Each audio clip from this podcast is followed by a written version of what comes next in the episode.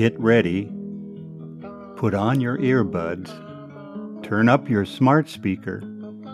Next up is Brother Don's Daily Bible Lesson, found exclusively on the Gospel Trail. Now here he is with a quick devotion from Scripture to start your busy day.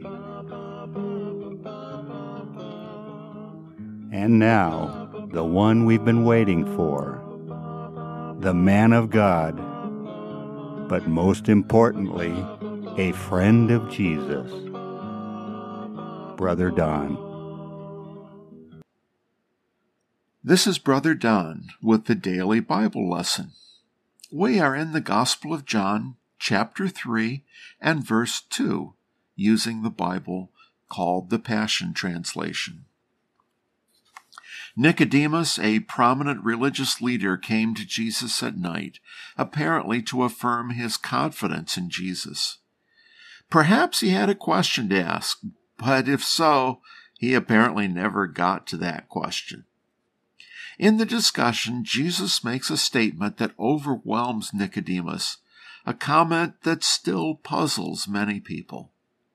No one can perceive God's kingdom until they are reborn. Nicodemus is blown away with the comment. He asks, How can any person be reborn, go back into their mother's body a second time? The idea of being born again is something that most of us have heard about, but it catches this religious leader off guard. While his words suggest that he's thinking literally, naturally, concretely and not with spiritual eyes, I think we need to look deeper at his response. The phrase born again was used by Jews at the time as a description of converting to Judaism. But clearly, Jesus could not mean this because Jesus was Jewish, and so was Nicodemus. He could not mean that. But Nicodemus also knows that the idea of rebirth was an analogy drawn between a literal birth and a spiritual birth. But both of them had already been born again in the Jewish understanding, so Nicodemus reverts back to the literal, the concrete action behind the analogy. How can an old man enter the mother's womb again? he asks. He's not suggesting that this can or should happen. He is simply going back to the beginning of the analogy to see what Jesus is really saying.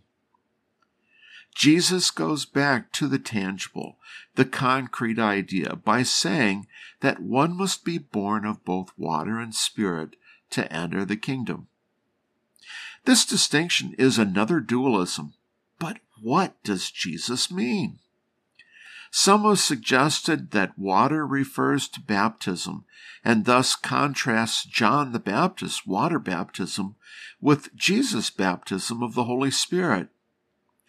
While there's a whole group of theologians that hold to this idea, it seems odd that Jesus would introduce this distinction so early in his ministry at a point where he has said very little, if anything, about the Holy Spirit.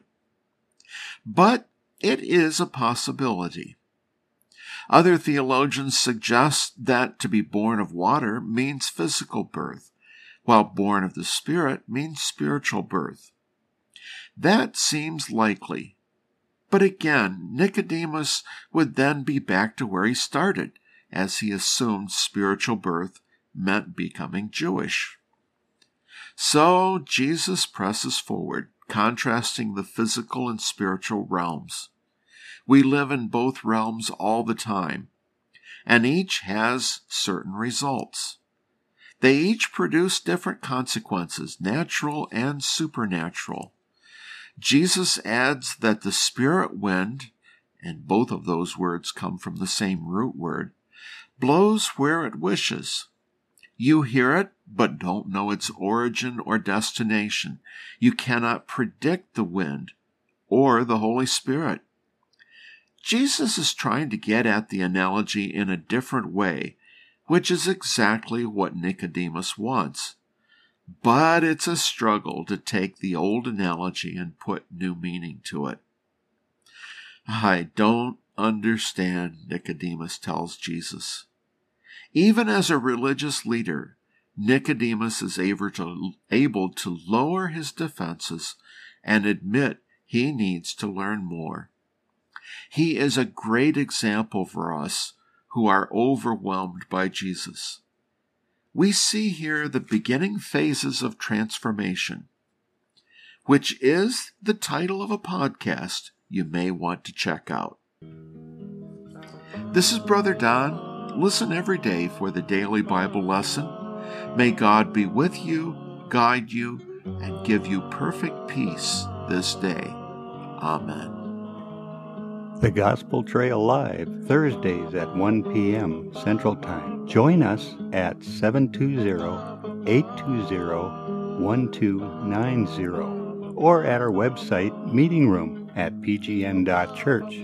Our podcast hosts can be reached at 218 461 0164 please text or say your joys and concerns, and we'll get back to you or even air them on our next podcast. Until we meet again, blessings to you and the church that meets at your house.